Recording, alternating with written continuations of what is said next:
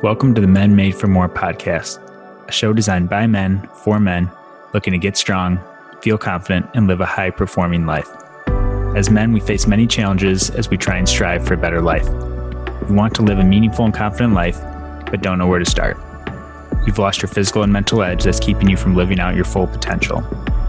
You're tired of talking about doing big things, and you're ready to start living it.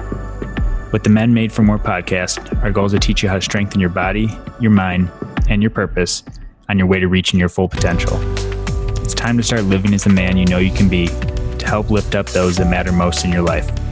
In this podcast, we'll leave no stone unturned as to what it takes to get out of your comfort zone and step into living a strong, confident, and high performing life. We'll focus on the topics that matter most for helping you develop into the man you were made to be.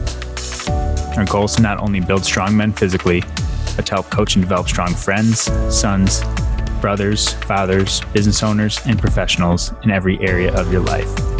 I'm your host, Dr. Dave Pachkowski, proud husband, business owner, physical therapist, and strength coach with a passion for helping other men strengthen their body, their mind, and their purpose.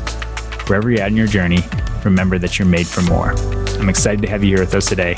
Now let's dive into today's episode of the Men Made for More podcast. Hey guys, welcome to the show today. We have an important topic coming your way, and it's all about how to train around pain and train around injury. And this is so important because if you're active and you train hard, chances are that at some point you're going to encounter some pain or an injury at some time or another. And while pain and injury is common, most people have no idea how to keep training and making progress when pain or injury actually occurs. And instead of surrendering to the injury and throwing in the towel, Today, we're going to discuss how to effectively train around pain and injury. And instead of seeing it as a setback, today you'll learn more strategies to turn the setback into an opportunity. So, as the owner of our local physical therapy clinic here in Carlsbad, California, I've seen a lot of injuries come and go. And these aches, pains, and injuries are so common in the active population. But most people don't know how to stay healthy and fit when they actually do occur. Now, we'll see people with various injuries. We see tendonitis, we see back pain, shoulder pain, we see joint issues, we see people that might have had a surgery or might have had an old surgery that still is affecting them. And in any instance, when the pain or the injury occurs, most people default to freezing or not taking action. They assume that complete rest is necessary. A lot of times, and unfortunately, I wish it wasn't the case, but a lot of times when people come to see us, their back pain's been going on for two weeks, four weeks, six months, five years. And people just assume that, well, I'll put my health, I'll put my exercise on a back seat until this gets better.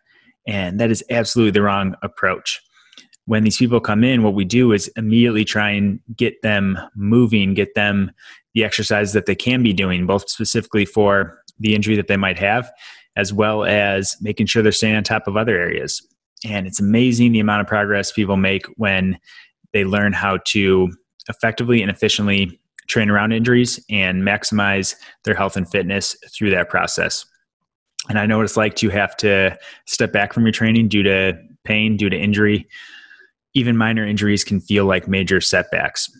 I've been there where I'm grooving in my training. I'm absolutely progressing. Everything feels good. And then something happens. And sometimes it's my fault. I can, I, I'm definitely can take ownership for that. I'm not uh, immune to those errors, to doing stupid stuff, to pushing myself too hard when I know I shouldn't be. My wife would definitely attest to that. But sometimes it seems it seems almost silly or stupid. It's uh, it's just turning the or one rep that seemed to just not quite feel right. Didn't make anything of it, and then my back didn't allow me to lift heavy for four weeks, six weeks, eight weeks. This happened recently. I did a sandbag workout. My back felt a little tight after, and then I was out of training for three or four weeks. Out of out of training the way that I wanted to be. Let me let me clear that up. But it's important to still, in those cases, find ways to still train and still make progress. Now, I've had lots of those minor injuries. I've been extremely thankful that nothing major has come. I've had no major surgeries, but even something as small as I had a, a low back surgery to get a, a cyst removed, and this put me out of training for I thought it was going to be something minor, but guess you can't lift for a long time after that, at least lift the way you want to.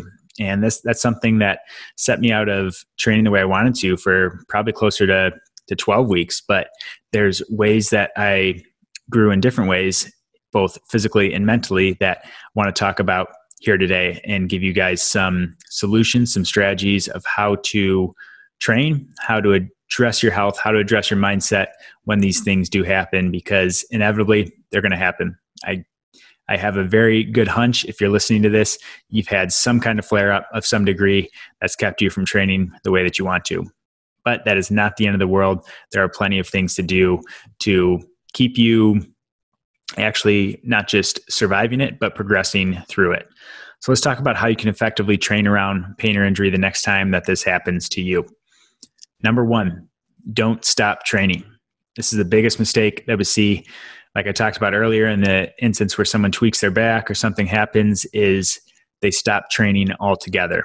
They think that they need to rest it, which is true. You might need to rest the given area, but you should not stop training altogether. There are always things you can be doing.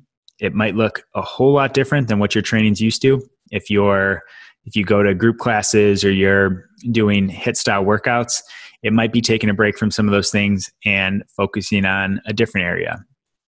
But that does not mean that stopping training is the answer. And that's something that I want to start with because that's the most important thing. Keep training to some degree. It might be less intensity, it might be less frequency, it might look different, but that is key to not only keeping your health and fitness, but keeping your mentality, your positive mentality, keeping uh, you're actually actually going to help healing in those cases as well. Second piece here, don't avoid pain altogether. So pain is important when we tweak something. Let's use a we we roll our ankle. Swelling is good. Tightness is good. Those things are good because that's what allows the body to protect itself and to heal. But if we look at pain in general, pain is very poorly understood of why it happens and it doesn't always link directly to tissue damage. So in the acute phases, as our body's designed to, if we suffer an injury, pain is a good thing because it keeps us from pushing where we shouldn't be pushing. But when things become more chronic in nature, and even after a couple weeks of time, pain does not directly correlate to muscle damage, tissue damage, or anything like that. Now, that's important to know because you could have a back injury that happened while squatting or deadlifting, and those movements can still feel painful weeks out, months out, for some people, years out. But that doesn't mean you're still having the same damage that initially happened when you first did it. Your body is just sensitive to that movement and guarded of that movement. And our nervous system and our brain, which control some of the pain and discomfort, are just heightened. And to reverse that, you have to work into those positions of pain a little bit. Now, this doesn't mean if you're having eight or nine out of 10 intensity pain that you should be pushing through that, but there's nothing wrong with working up into two, three, even four out of 10 pain is something that's going to actually help you heal and help you get past this. So, if we stay on that example of you hurt your back deadlifting, I would encourage you to not avoid that movement. Now, this does not mean lift a heavy weight, go pick up a barbell, but doing some simple hip hinging where you're just without any weight bending down and working on that pattern, doing uh, single leg deadlift, doing good mornings, doing different things that are maybe really lightweight. Use some bands, use some things that help you to still do this movement, and you'll be surprised how much better that you feel with this. In the last example where I hurt my back, I was having a hard time doing just that, doing deadlifting, but I would do some banded good mornings. I would do some hex bar deadlifts, some different things that were less stressful, deadlifts with the kettlebell, doing different things that weren't by any means heavy, but they showed my body that okay, this is safe. This isn't this isn't all damage. This isn't all bad. This is still something we can do. So you have to change your perception a little bit around the movement. You're not trying to go heavy. You're not trying to PR, but you do want to start to work that movement in as soon as possible. And that's going to help with the healing, both physically and also help with the confidence in the movement to not make sure that that's something that you end up not being able to do down the road. So, next point work out the opposite side when able. There's some crazy studies out there that actually, if you injure one side of your body, we tend to think that working on the other side will create imbalance or create problems. You don't want to become too bulky or strong on one side and neglect the other side. But there's actually been studies that have shown that when you train one side of your body, there's actually a cross body effect that occurs. So you actually maintain strength better on your injured side when you're training on the non injured side. So this is something that don't worry about getting imbalanced. That stuff's much easier to correct down the road. Take advantage of the opportunity that you can still train on the one side, do that, and uh, try and build on the other side to help actually heal the injured side. So if you hurt your bicep, you can still do bicep curls on the other side. So you can still look good on the other side, and that will actually help your injured side as well. So keep that in mind. Work out the opposite side when able. Uh, the next point along with that is work out the opposite area of the body when able. So if you have a lower body injury, there's nothing that's stopping you from doing upper body. Uh, some of the logistics of setup or barbell position or different things can affect that, but there are plenty of ways to get creative and work the opposite body. If you have an upper body injury, you can do lower body stuff. If you have both sides, if you have a shoulder and a knee injury, there's still probably some core stuff you can do. So the summary with a lot of these points is going to be get creative and make sure that you're still moving. Next important point is make sure that you're working out other energy systems when able. So, in the example of my recent back injury, you know, injury, flare up, whatever you want to call it, I was not able to go heavy like I wanted to on lower body, at least. So, still able to go heavy on upper body, but I didn't want to neglect other energy systems such as cardio. So, I used it as more opportunity. Rowing was fine for me, running was fine for me. So, using other energy systems to make sure that addressing overall fitness and still making progress in the ways that want to be. So make sure that you're considering all the different energy systems. So the low and slow cardio, that would be like long, steady state, a long, steady run or bike ride. That would be the intermediate energy systems. So think more like your intermediate style HIIT training where you're doing circuits, it's a little longer duration, and then going heavy. So make sure that you're addressing all those and similar to working out other areas of your body, make sure that you're working out other energy systems when able. And this ties in closely with the next point keep your cardio and your conditioning up. This is really important with injury. Uh, this is really important because one, it helps with healing, and two, it helps with your overall fitness. And it has so many other effects for, for your body in terms of your mood, so many different things. So make sure that even if you have an injury, find a way to keep your cardio and keep your conditioning up. If you have a lower body injury, uh, this could be using an upper body bike or using, if you have access to something like a, a ski erg where you can do all upper body cardio or battle ropes or something like that. If you have an upper body injury, you can definitely walk. You might be able to run. You can probably get on an assault bike. You can probably do some of these things or a stationary bike that will help you keep your cardio and conditioning up. So keep that in mind. Again, get creative with what that looks like. I've seen people with pretty nasty plantar fasciitis or ankle or lower body injuries still get creative and get on the rower with uh, using a their foot on a med ball and, and have, having that slide with them as they go. Or assault bike's a great tool because if you have one limb affected, one upper body, you can get one arm on there, both legs, and vice versa. If you have a lower body injury, you can kick one foot up on the stationary pedal and then use the other one to help. So get creative with this. And this will tie right into our next point. Utilize the right equipment. Get creative. Assault bikes are a great tool if you're looking to keep up your conditioning.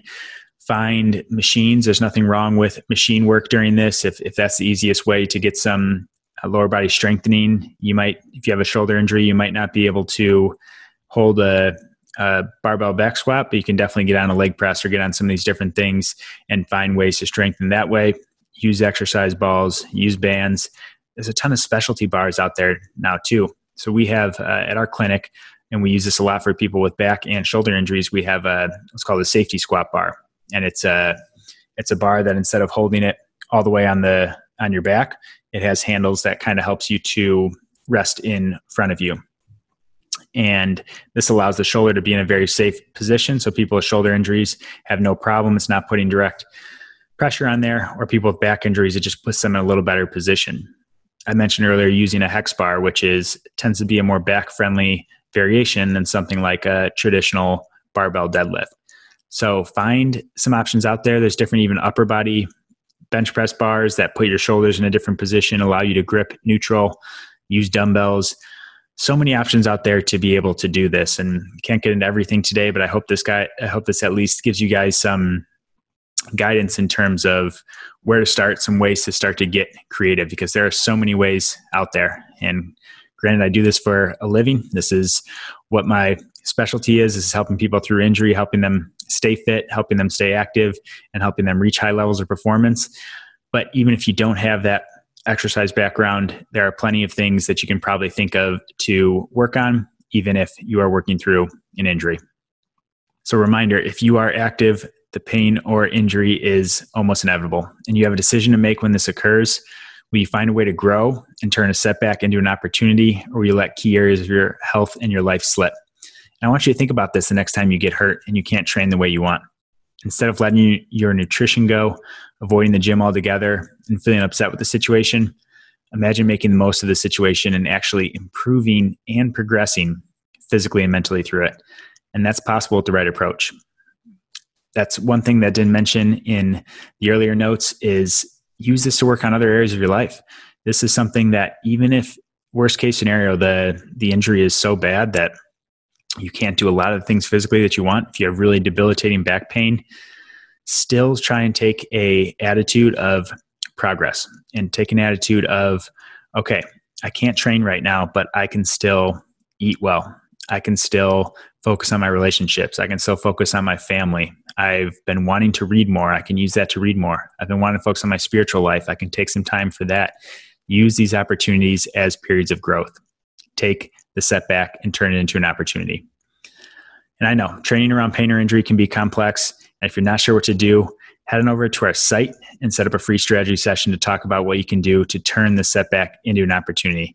I would love to help out. We do physical therapy work, we do exercise programming, uh, we help people train around pain or injury all the time.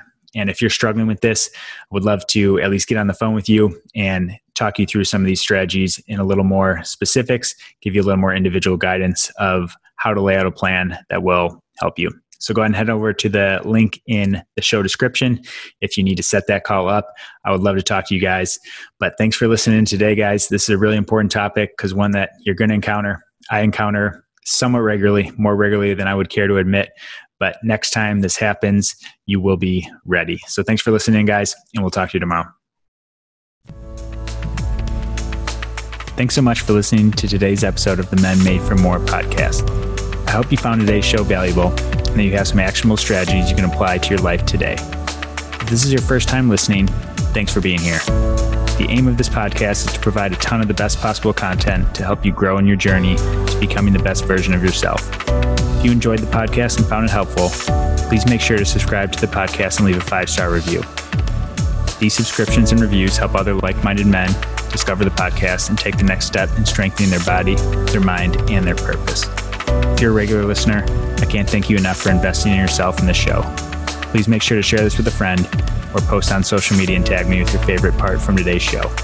If you haven't already, make sure to join the Men Made for More Facebook group to be a part of a community of like minded men that are elevating their game and living for more by searching Men Made for More on Facebook.